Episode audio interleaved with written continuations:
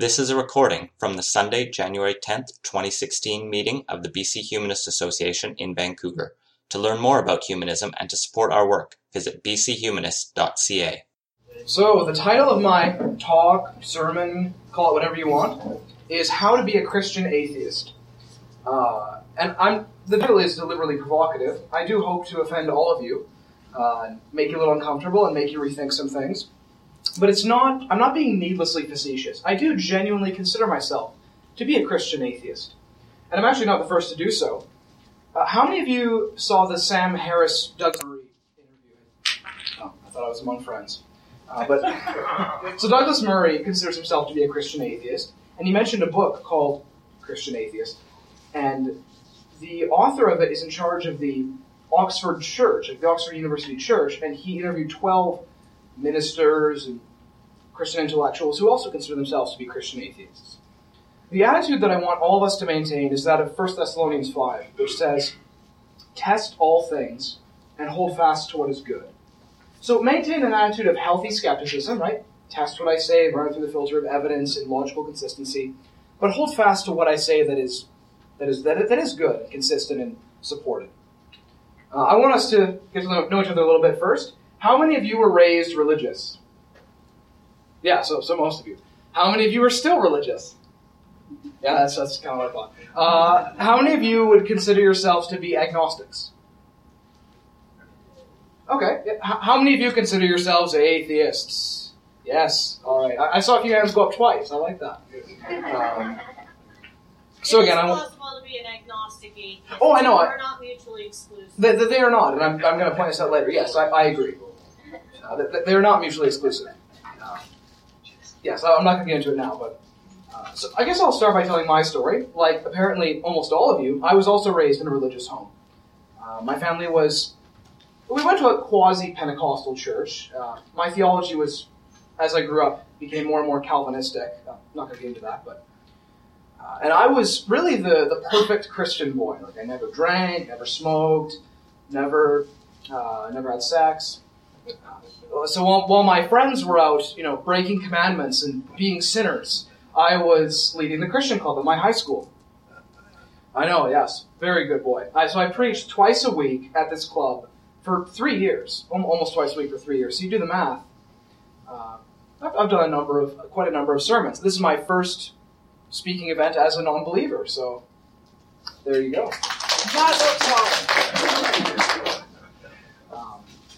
So, but actually, so one good thing. Well, th- th- there are many good things. I'm thankful I had the opportunity to lead the Christian club. It helped me to fine tune my speaking abilities. My first talk was I read a verse from John six and said I liked it. Uh, so there has been some improvement. I've still got a, a ways to go, as I'm sure I'll, uh, I'm sure it won't be perfect. But but actually, my speaking abilities became so fine tuned. I actually was my valedictorian, my class valedictorian. So that, that was fun. And after I graduated, I got a scholarship to Douglas. Uh, went, I'm studying psychology there now, and, and remained up until less than a year ago very active in the church. I was preaching at two different young adults groups, volunteering with kids, Bible studies, things like that. And I had always been, I suppose, a fairly skeptical Christian. I was very open to evidence and open to to arguments, interested in Christian philosophy. I believed in evolution and things like that. So I was pretty, pretty open-minded as a Christian. But as I went into college and started to question more, I started to become increasingly skeptical.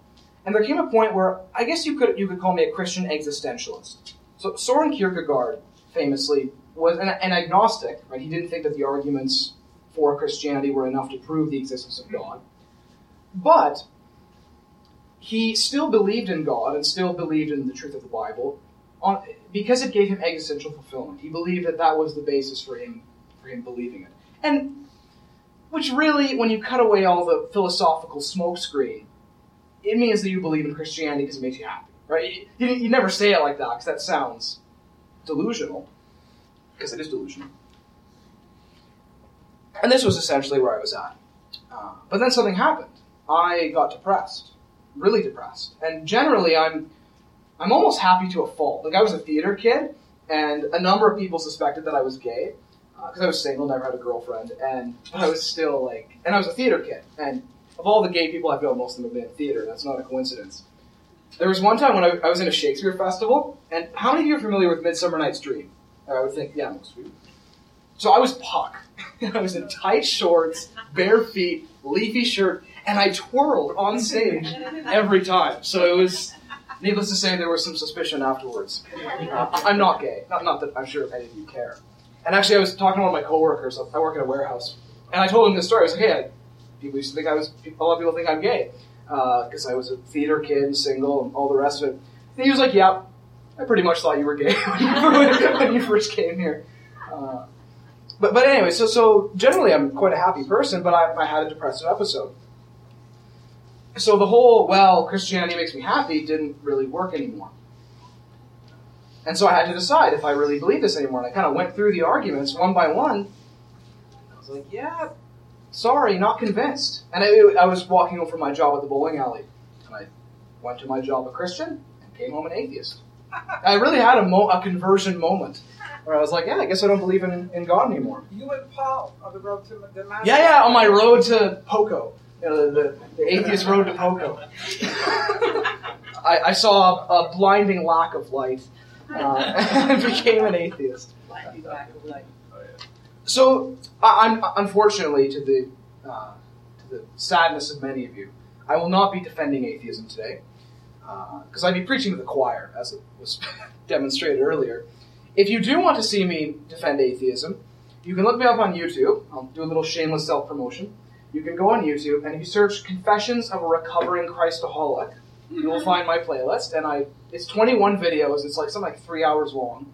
Uh, so if you if you have no life and it's just you know want, want to see my story, so I, I go through five traditional arguments for Christian theism and give eight positive arguments for atheism. Uh, so, and I'll, I also do some other things, but that that's the the bulk of the video series. So I'm not going to defend atheism, but I will define atheism because I think that we have to be very careful here. Uh, as your, as Chloe cor- correctly pointed out, atheism and agnosticism are, are not mutually exclusive. Agnosticism means you don't know, atheism means you don't believe. You could not know and not believe. But there's a bit of fighting though, because sometimes agnostics will say, "Oh, atheists are just, you know, arrogant agnostics," and then atheists will say that agnostics are just cowardly atheists. And sometimes Christians will assert, when you say, "Oh, I'm an atheist," or "I'm an agnostic," or "I'm this, that, or the other," they will assert what you mean by what you say you believe. And that's not a good way to have a conversation. I'm sure some of you have had conversations like that. So I will define what I mean by atheist. So again, agnostic is someone who does not know if God exists, and an atheist is someone who does not believe that God exists. If you ask me what do I identify as, it depends what God means. God is a very there's a lot of different meanings. If God means a generic creator, someone who fine tuned nature's constants, say the God of Plato or the God of Einstein or uh, the God of Spinoza. If God means something like that, then I'm, i would identify as an agnostic. Uh, strictly speaking, I, I don't know if such a God exists. I'm perfectly open to it. If God means the God of any particular religion, like the God of the Bible, or Thor, or Vishnu, or some other specific God of, of a particular religion, I am most assuredly an atheist. I do not believe that the God of any particular religion exists. And while I don't want to get into an epistemological discussion of what knowledge is, again, if you want that, you go to my YouTube channel. Uh, it's all there for you. But I, I have studied the God of the Bible my entire life, well, my entire thinking life. I wasn't you know, an infant and studying Kierkegaard and, Augustine. But, but my entire thinking life, I've been studying the Bible. And I'm willing to say that I know that the God of the Bible does not exist. So I, I am an atheist. Like I'm not a, and I'm not a half-assed atheist either. Like I'm, I'm willing to say that I know that the God of the Bible does not exist. I'm also a naturalist, and I'm sure many of you are as well. Like how many of you would say consider yourselves naturalists? Okay, so a naturalist is someone who believes that only nature exists. So, so yeah, well, lots of fun words today. As opposed to what? What else would be? So God, spirits, angels, demons, oh, okay. ghosts, jinns. Most atheists are naturalists. What? Define nature. Matter, energy, and their emergent properties. So yeah. Uh, Wait a minute. Energy, you're talking about E equals mc squared, or No, no, no, no, no, yeah, the, the first one, the first one. Not No, the the- new age version. no, not the New Age version. No, no. that was a good clarification. So matter, energy, and their emergent properties. So, so, yeah, so, so I've defined atheist, and now I'll define what I mean by Christian. Uh, th- there are seven things that go along with me saying I'm a Christian. The first is that I consider myself a follower of Jesus. That was pretty straightforward. Yes or no? Yes, I do. I consider myself a follower of Jesus. I consider myself an adherent of Christian theology. I'm sure some of you are a little weirded out, but I'm going to get there. Uh, I also consider myself a Trinitarian. That is someone who adheres to the concept of the Trinity. Again, just, just take a deep breath. I'm going to explain it later. Number four, I'm someone who prays. Five, I'm someone who worships, reads scripture, and believes in the value of the gospel. I'm seeing lots of puzzled looks. Uh, and that, that's my point. So I'm, I'm going to explain what the rest of my talk, I'm going to explain what I mean by what I just said. Those are my seven points. In Bible college, they tell you that when you preach a sermon, you should only ever have three points, maybe four. And I'm going to have seven. Uh, most of us are unbelievers here, and apparently studies show that unbelievers have higher IQs, higher rates of education. See, we, we can handle it. So we're going to do seven points. So we're going to start with Jesus. Jesus is the main course. He's the, the longest section of my talk. He is, after all, the one who put the Christ in Christianity. So we'll spend some time here. I have three points about Jesus. The first is that he existed. And I'm, I'm not going to spend too much time there. It's that's really worthy of a, a whole talk. Uh, but I'm just I just want to briefly make a case for that. Uh, how many of you how many of you believe that Jesus existed? Ooh, okay, I got some work to do. Uh, hopefully, I don't offend all of you. Hopefully, at some point, I get to come back. But I'll, I'm going to say a few things for that. So, Jesus existed. Two, that he was important. And three, that he was awesome. So, those are my three points. He was real, important, and awesome. So, I'll start with existed. Take a deep breath. Okay, now, but before I take a cursory look at the evidence for Jesus' existence, I want to clear up some things. The, the first one is that among professional historians, this is not controversial. This is not really debated anymore. It's not something that's up for grabs in contemporary scholarship. So there are historians who are atheists who are well trained, who specialize in early Christianity and the historical Jesus, and they devote their entire lives to studying the New Testament and the relevant secular sources. Among and there are thousands of these people, many of whom are secular, atheists, etc., or members of different religions. Among these scholars who have PhDs, there are two, two who doubt the existence of Jesus. So, to give some perspective, that means that there are more biologists who doubt evolution than there are historians who doubt the existence of Jesus. Now, that doesn't prove that he existed. I'm not appealing to authority, but that should give us pause. If you're going to disagree with, with virtually every scholar on this issue, you better have some good evidence. And there, there's an, a misconception among secular people like ourselves that you can't use. So this is the Bible. It's my my Bible. That you can't use the Bible to prove the existence of Jesus, or you can't appeal to the Gospels or the New Testament. This is not true.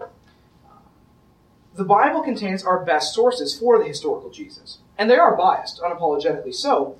But to say that an ancient source is biased is to say that it's an ancient source. Right? right? There, there are no ancient sources that don't contain bias. And fortunately, historians have developed controlled methods to determine which parts are accurate and which parts aren't. So,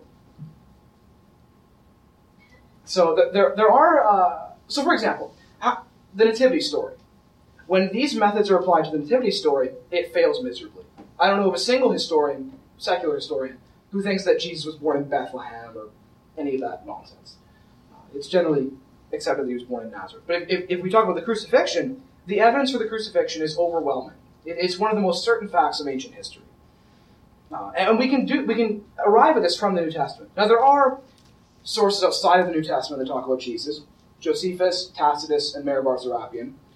Uh, and I, I would be willing to believe in Jesus on the basis of those three sources, but they're really not our best sources. If- If they all disappeared tomorrow, I would still believe in Jesus. And if you want to talk about those sources, we can you can ask during the Q and A. So, but the sources we have in the New Testament, I'll briefly go over them. Uh, don't want to spend too much time here. So, our best source on Jesus is actually not the Gospels; it's the writings of Paul. So Paul, uh, we know he existed because we have his letters, we have his actual writings. That's a clue. And he knew eyewitnesses. He knew people who knew Jesus. He was in direct communication with Jesus' brother, actually multiple brothers. And as Bart Ehrman, how many of you have heard of Bart Ehrman? He's a more a fairly well-known uh, scholar. So he's a, he's a he's a Christian, a historian of early Christianity. He's not a Christian at all. He's very anti-Christian, and he's joked and said, "Well, you know, if Jesus didn't exist, his little brother would know about it, perhaps." Uh, and, and Paul was in direct communication with Jesus' brothers, his closest disciples, and he clearly believed that Jesus was a historical person. And he has some scattered details about his life. Says he was born of a woman. Uh, he says that he was crucified. He says he talks about the Last Supper. Mentions a few teachings of Jesus, like his teaching on divorce, for example. And that's pretty much it. But he's a pretty good source. He was in communication with the eyewitnesses. Additionally, there are a few creeds, uh, accounts of the, the crucifixion, in the book of Acts and Paul's letters that go back to the original apostles themselves. This is the conclusion of almost every scholar. Because they, they're, they read like creeds and they read like translations of Aramaic. And they don't read like Paul. They're, they do not read like Paul's vocabulary, and so it's generally accepted that these are these go back to the apostles who spoke Aramaic. The best example of this is 1 Corinthians 15, which, again, every scholar with like two or three exceptions believes that it was written that it was uh, formulated within five years of the crucifixion. That's really early, really early. Like What was? The creed in 1 Corinthians 15. So it's a creed that says Jesus was crucified, and also that various apostles saw visions of him after he was dead, which I also believe happened. Now, I'm not going to get into the whole hallucination thing, but they were likely halluc- almost certainly hallucinating. Um, so just to give some perspective, how many of you have heard of Alexander the Great? Right? No, yes. The earliest biography we have of Alexander the Great was written 400 years after he died. Christians often make this point, and they're not wrong. They usually are, but on this point, they're, they're, they're, they're, they're right. Uh, so five years is stupidly good when we're dealing with ancient history. And then, of course, we also have the four Gospels. Um, I'm not going to get into that. Uh, I think I've, I've made my case. But if you want to know more about the reliability of the Gospels, well, some Gospels are more reliable than others. Uh, we can talk about it during the Q&A, but I, I think I've made my case. This could be an entire talk. My next point about Jesus is that he was important. He was a big deal. So, I have a few points here. One of them is a little bit less serious, but actually not really. So, you know, how many of you remember school, being in school? Uh, for some of you, maybe a bit longer ago than others. Uh, it wasn't too long ago for me. I'm only 19. I'm just fresh, fresh out of, into the real world. Uh, and the way you tell in, in school who's important, look for who everyone's fighting over. Like when it's sports day or whatever, who's people are, like, oh, I, I want him on my team. No, I want him on my team. Or you know, the girls like, oh, he likes me. No, he likes me, right? You know, like whoever people are fighting over, probably he's a big deal. And people have always been fighting over Jesus. So let me give you some examples. The Quran says that Jesus was a prophet of Allah. And Muslims today maintain that Jesus was a Muslim, and they will say Jesus was a Muslim. He's on my team, right? See what I'm getting at here? Uh, Adolf Hitler, some of you may have heard of him. He presented Jesus as a Nazi and said that Jesus, quote, fought against the Jewish poison. Which, Jesus was Jewish, right? So, the, but even Hitler wanted Jesus on his team. Fidel Castro said Jesus was the first socialist. Now, yeah, no, no, no. I'm sure many of us are socialists here, myself included. Probably not of the Fidel Castro variety, uh, but socialist nonetheless. And e- even Fidel Castro wanted Jesus on his team. Pamela Anderson, uh, and it's pretty generous to call her an actress, but you know, so Pamela Anderson, uh, a celebrity, says Jesus is my homeboy. Even Pamela Anderson, he's my best friend, right? You know, like everyone's fighting over Jesus, right? And no one does this for any other historical figure. No one's ever like, you know, Alexander the Great was really on my team, or Alexander the Great's my homeboy. Like, no one really does this. But they say that about Justin Bieber too. I'm not even going to grace that. we are not talking about Justin Bieber. Uh, but so, so, so some other very obvious points about Jesus. Jesus is what we base our system of dating around. He divides the calendar. Now I know us secular liberals, we uh, use BCE and CE. You can call it before Apple and after Apple, for all I care. It was based on the life of Jesus. Right? He's the person who divides the calendar. That's a pretty big deal. And also, yeah, so the Bible uh, has Jesus as the central character. It's been more written about, more studied. It's a better selling book than any other book ever written. So again, he's a big deal. And uh, of course, finally, the most obvious point: to, over two billion people, or two billion of our fellow human beings, view Jesus as God. Another 1.6 billion view him as a prophet, and millions of non-religious people like myself center our lives around his ethical teachings. We're talking about near, nearly 4 billion people center their lives around Jesus of Nazareth.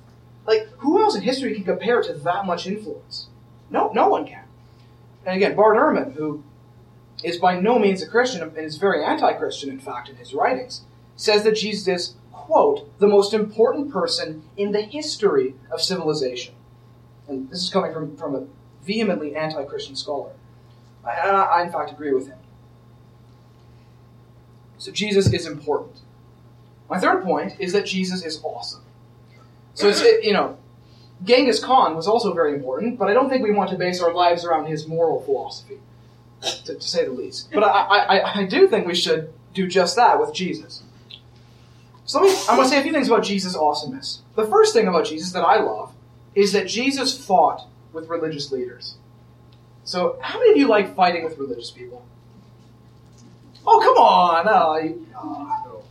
Okay, I do. I love arguing with religious people. Uh, and like actually, just last night I was at a ca- kind of a Catholic Alpha kind of event and was there to, you know, make it interesting. And I'm going to be doing a debate on Premier Christian Radio uh, with a Christian scholar on the resurrection. I love arguing with religious people. Do it all the time. And, and no one did it better than Jesus, right? Jesus, he called the, the religious leaders of his time children of hell, children of the devil, um, blind fools, hypocrites. Like, I like fighting with religious people, but even for me, that's a bit much. Like, blind fools, snakes, vipers, etc. He would have made Chris Hitchens look like a pushover. Like, he was just a very vehemently anti, uh, anti-religious leaders. One of my favorite stories in the Bible uh, Jesus goes to a religious party, and it's one of those parties. Like some of you have been to them, and they're just awful.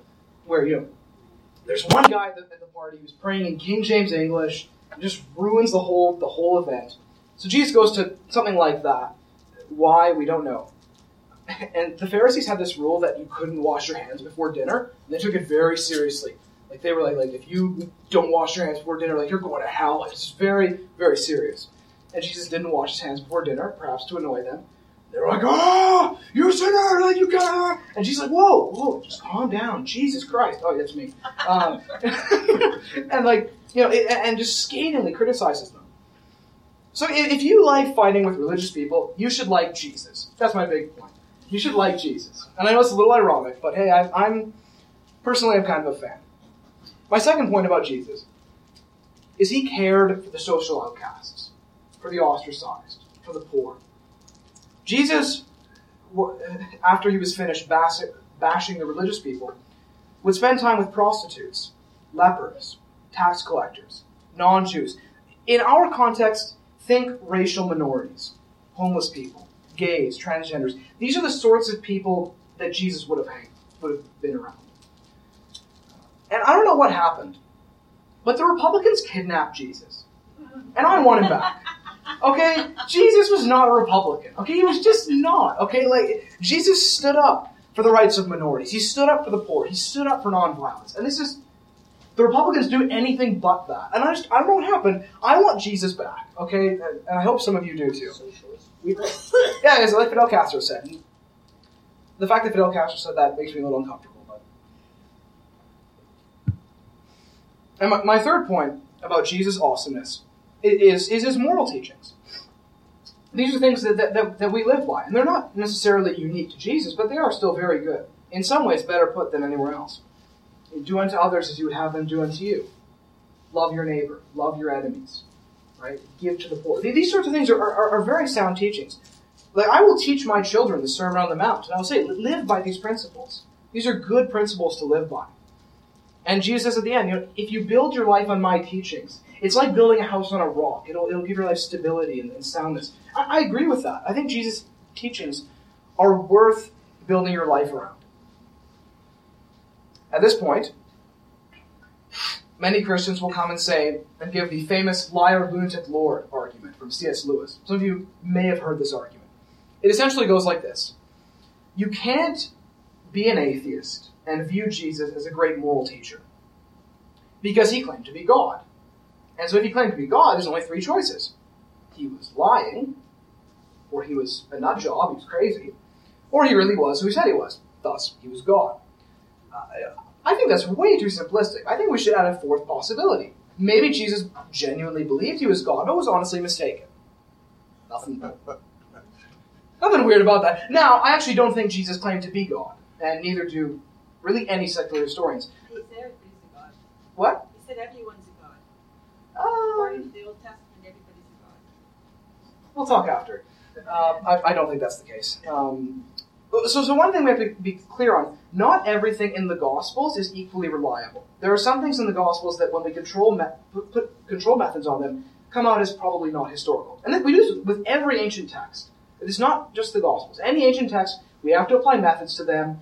For example, there, I'm pretty sure it's Pythagoras. There's some account of Pythagoras like calming the storms or something. Sorry, son of God. Son of God, yes. Son of God. Okay. Sorry, Yes, yes, yes, yes. Oh, oh, all people are viewed as sons of God, yes, but not God. Yeah. No, no, sorry Yes. about that. Good. I was like, We have to cherry They pick. only men know if they were sons of God. Well, how about daughters of God? Think about Yeah. that one for a while. well, I'm not going to get into it. Of course not. s- s- Well, s- s- in in New Testament theology, sons of God does apply to women as well. Um, We they got written up in the Bible. Anyway. yeah, yeah. Sorry. No, I forgot what I was saying. I'm sure it was really good too. Um, so, so, so for the, all the really juicy times where Jesus claims to be God are in John, and John's not really taken seriously. So I, Jesus probably didn't claim to be God. But despite this, and now this is where I'm going to start to offend some of you, I am willing to consider Jesus to be God in some sense. Um, So I'll, I'll explain what I mean. The clearest declaration of the deity, the deity or the, the divinity of Jesus is in John 1. And John 1 is very poetic, very metaphorical, and it says, In the beginning was the Word, the Word was with God, and the Word was God. And the Word became flesh, or became human in Jesus. And the Greek word for word is logos, and it has all sorts of, uh, of uh, philosophical connotations. And I, again, I, I'm willing to use the word God in, as a metaphor, as I'm going to explain in my next point. I think that the word God, Einstein famously this. Einstein used the word God as a metaphor for the beauty and the harmony of the universe.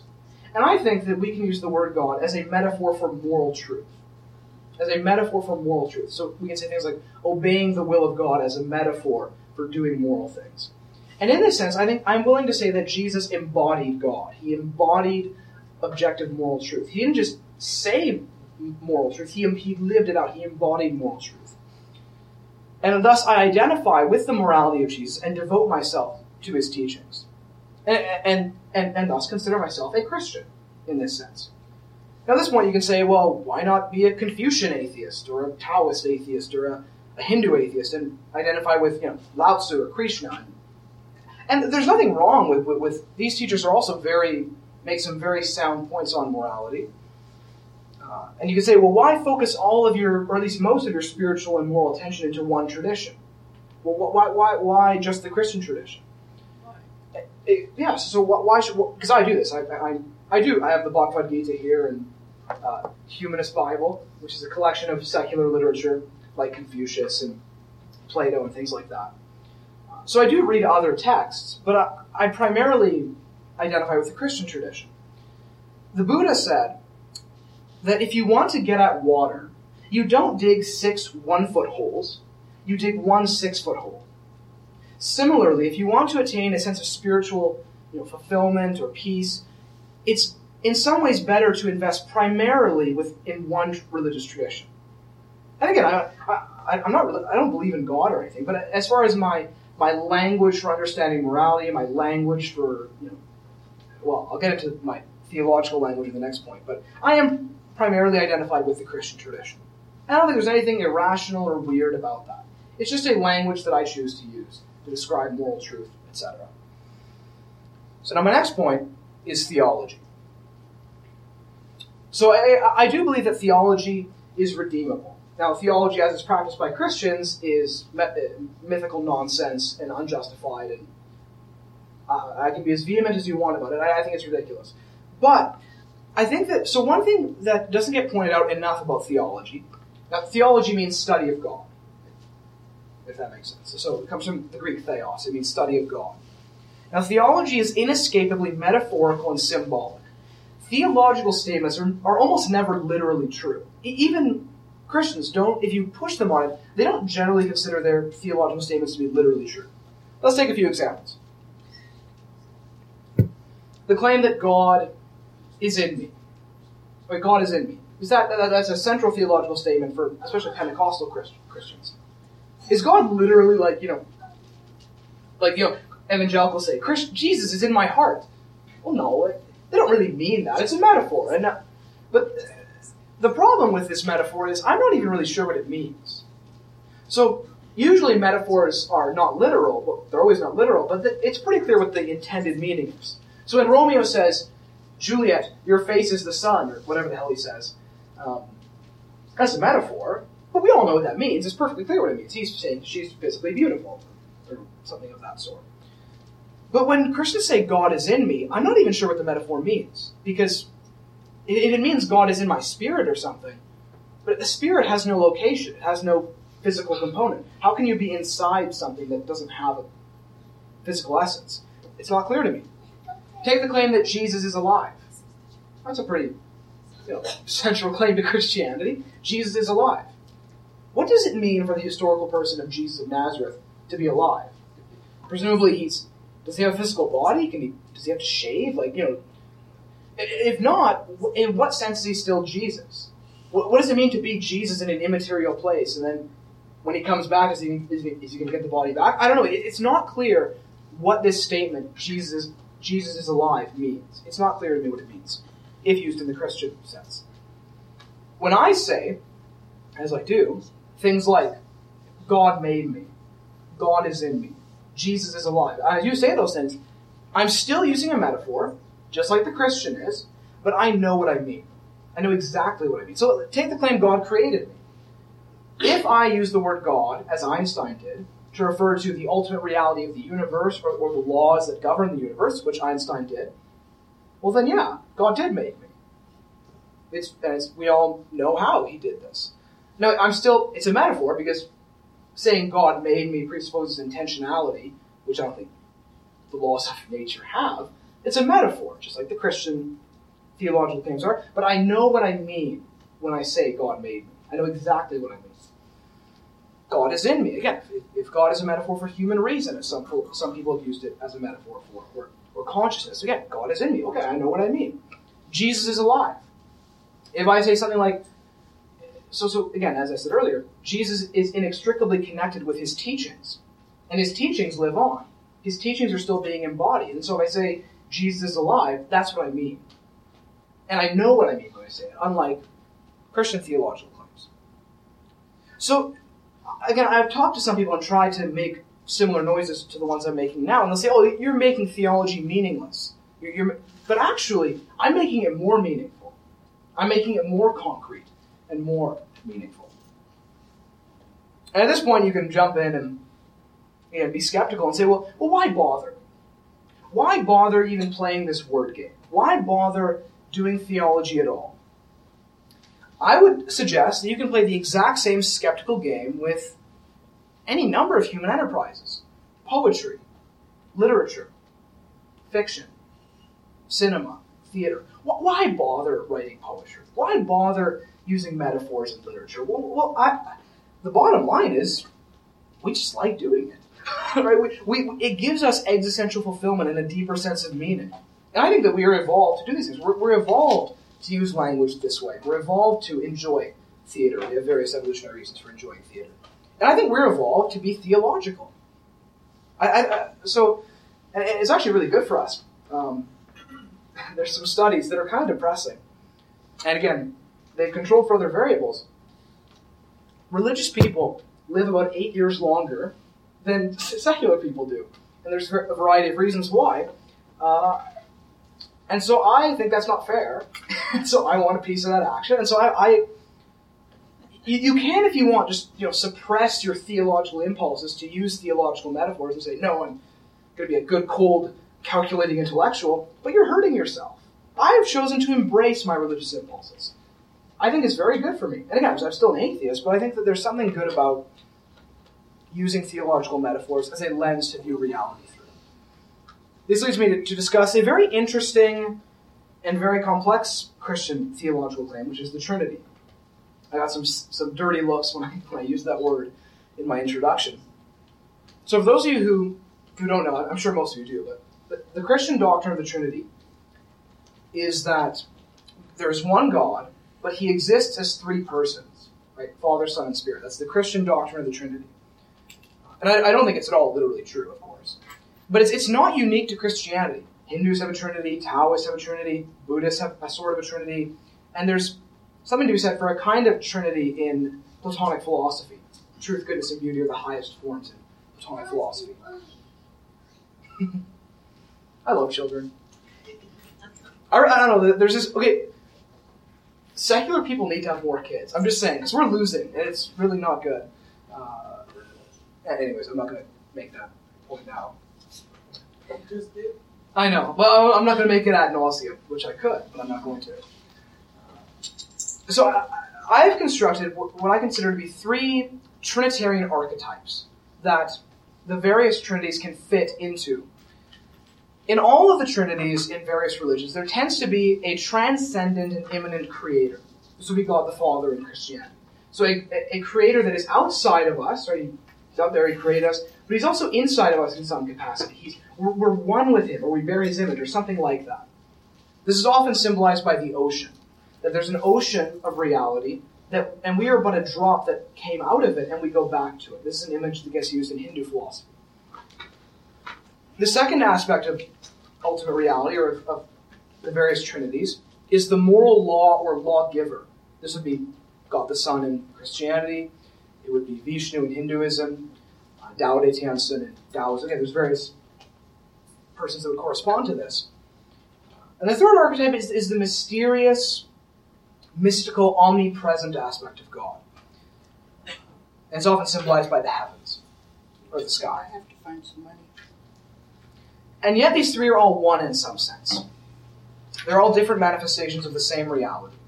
Now, I think we're right to ask why is this very specific notion of Trinity so universal? Why are there so many different, completely disconnected religions that come up with this, this same notion of Trinity? I think it might be, and I'm open to different uh, opinions on this, but I think that, that it corresponds to our spiritual experiences.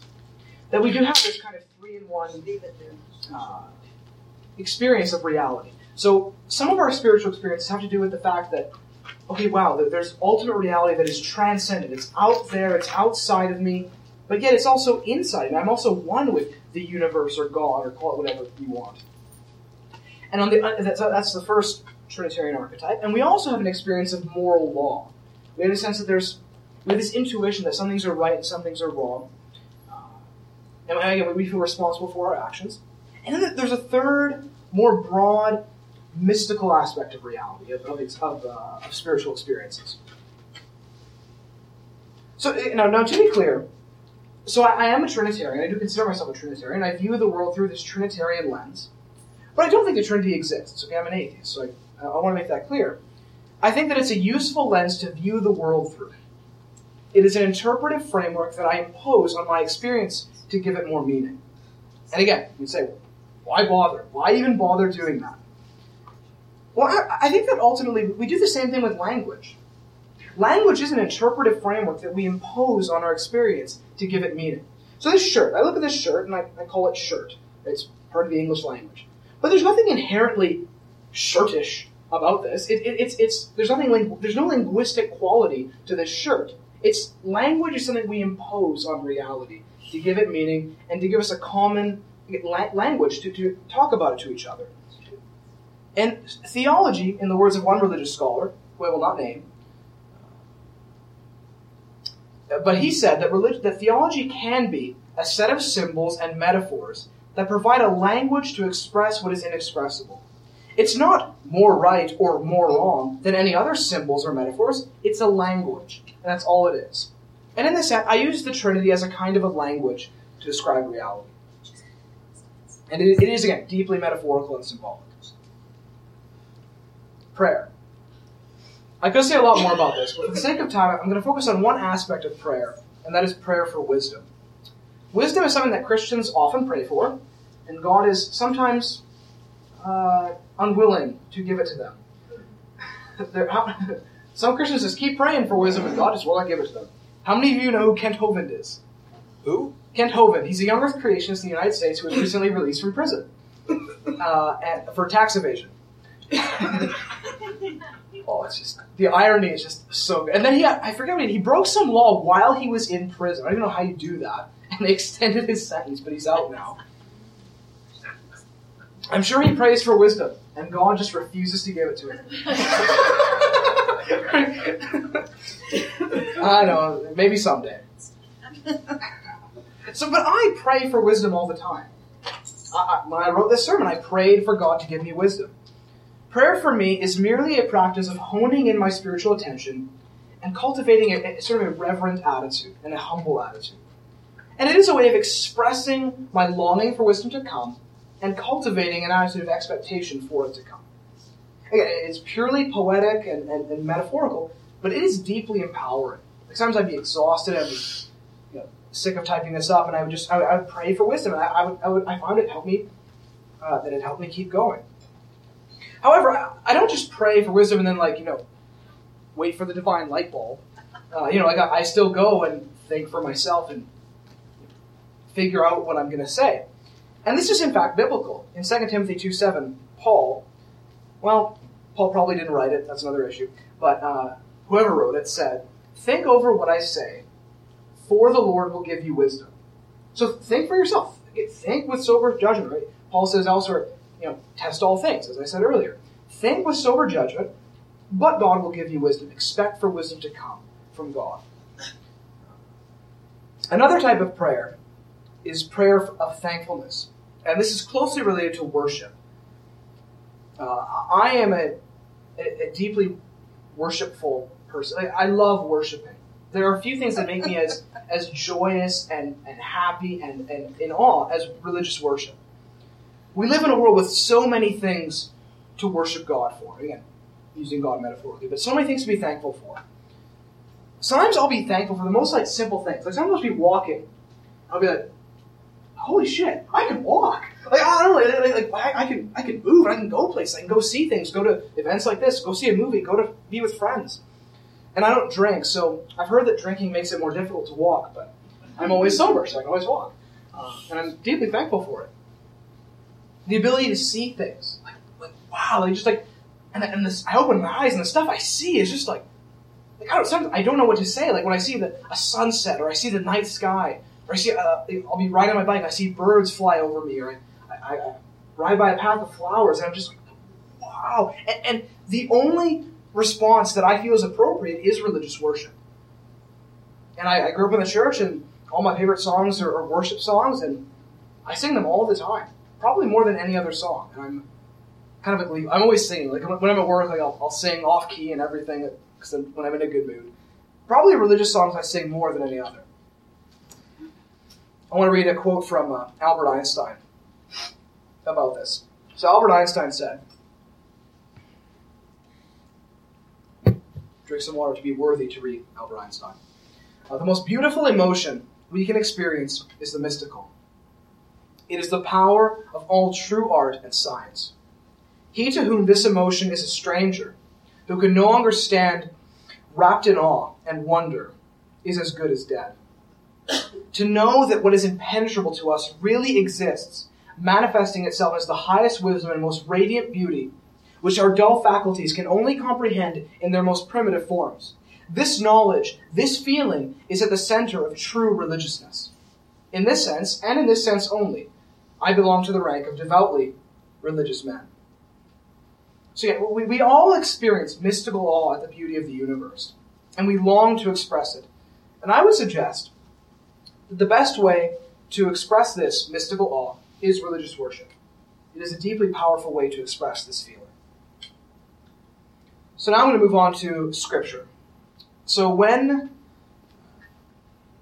worship, prayer, and philosophical contemplation gets codified and written down and becomes scripture. And what religious people do is they prayerfully engage with the text to gain a sense of spiritual fulfillment. We should not let them have a monopoly on this. We should be doing this too. Like, like there's nothing wrong with prayerfully, contemplatively reading even religious literature for the sake of spiritual fulfillment. It's a deeply healthy and powerful thing to do. So I have before me uh, a Bible, uh, the, the, Humanist Bible. It's called the Good Book. I highly recommend it. Uh, it's a collection of various uh, secular philosophical teachings. It's very good. I also have the Bhagavad Gita. I was going to read quotes from the Bhagavad Gita and the uh, Humanist Bible, but I don't have time, so I'm just going to read one quote from the Bible. Let's unzip it out. It's my first time preaching from the Bible as an atheist. This is a very powerful moment. I have a long history with, uh, with this Bible, actually. I'm going to read a quote from the Gospel of John. Now, this passage is attributed to Jesus. Jesus almost certainly did not say this. Uh, I'm not going to get into why scholars think that. But I think we should, again, treat this as a symbolic metaphor. Uh, Jesus presents himself in this passage as the true vine of God. Uh, and I think, again, should, this is deeply metaphorical, and we should treat it as such. I am the true vine. Every branch in me, or sorry, you are already clean because of the word that I have spoken to you. Abide in me, and I in you. As the branch cannot bear fruit in itself unless it abides in the vine, neither can you unless you abide in me. I am the vine, you are the branches. Whoever abides in me, and I in him, he it is that bears much fruit. If you abide in me, and my words abide in you, you will bear much fruit, and so prove to be my disciples. If you keep my commandments, you will abide in my love. These things I have spoken to you, that my joy may be in you, and that your joy may be full. This is my commandment, that you love one another as I have loved you. And finally, greater love has no one than this, than that someone lay down his life for his friends. And the Christians claim that Jesus practiced what he preached when he said, Greater love has no one he than this, than that he laid down his life for his friends. The gospel is that Jesus perfectly exemplified this truth by dying in our place. And I'm going to close with this notion of gospel. So, first all, I'll define the gospel. The gospel is that Jesus is God become a man, and that he died on the cross in our place for our sins. That he was broken so that we could be made whole. To, be clear, I think this is a myth. I don't think, I don't think this is true. I, I do think Jesus died on the cross. I think that's a historical certainty. But I don't think that it was a substitutionary atonement or anything like that. I think he just the Romans were pissed at him and they killed him. Like that's that's all that that's all that historically happened. But I think that, that this myth, this this story that the crucifixion was on our behalf, is a very beautiful one. Many atheist public intellectuals view this as barbaric and gross and uh, and disgusting. I couldn't disagree more. I, I, think there are a few stories that are more beautiful than this one. I, I, and maybe it's just because I was raised a Christian, but I can't help it. I read the story, I'm like, that is that is beautiful. Like it, it brings tears to my eyes. And I think that the gospel can ultimately be a metaphor for humanism. I'll explain why. So the gospel, the idea that Jesus died for us, is often presented alongside moral commands. For example, Paul says, "Love as Christ loved the church and gave himself up for you." Right? So again, I think that can be a, a deeply powerful metaphor for our ethical obligations to one another, to self-sacrifice. Additionally, Paul says that if we share in Jesus' death, we will also share in his resurrection. So Jesus died for others and was given new life. Similarly, if we die for others and you know, die to ourselves for others, we shall receive new life. This is actually true. Self indulgence or self sacrifice is more rewarding than self indulgence. So if let's say Ulrich, if, I give Ulrich uh, hundred dollars and told Ulrich to, I'm not going to, but if I gave him $100 and said, spend it on yourself, and then I gave Chloe $100 and said, spend it on Joanna, uh, at the end of said experiment, Chloe will be happier. This has been demonstrated in numerous experiments. Self Rick will be too because I'll take the hundred dollars. Uh, all, all things being equal, uh, Chloe will be happier. Self-sacrifice is more rewarding than self-indulgence. there's an old Christian song. It's one of my favorites, and it's it's the Wonderful Cross. The chorus says, I'm not going to sing because that would be really bad for everyone. Uh, but it says, Oh, the wonderful cross. Oh, the wonderful cross. It bids me come and die and find that I may truly live. And this idea that self sacrifice is better than self indulgence is at the heart of humanism. And I can't think of a religion that teaches this better than Christianity. And I think we should thus embrace Christianity insofar as we're able to as atheists.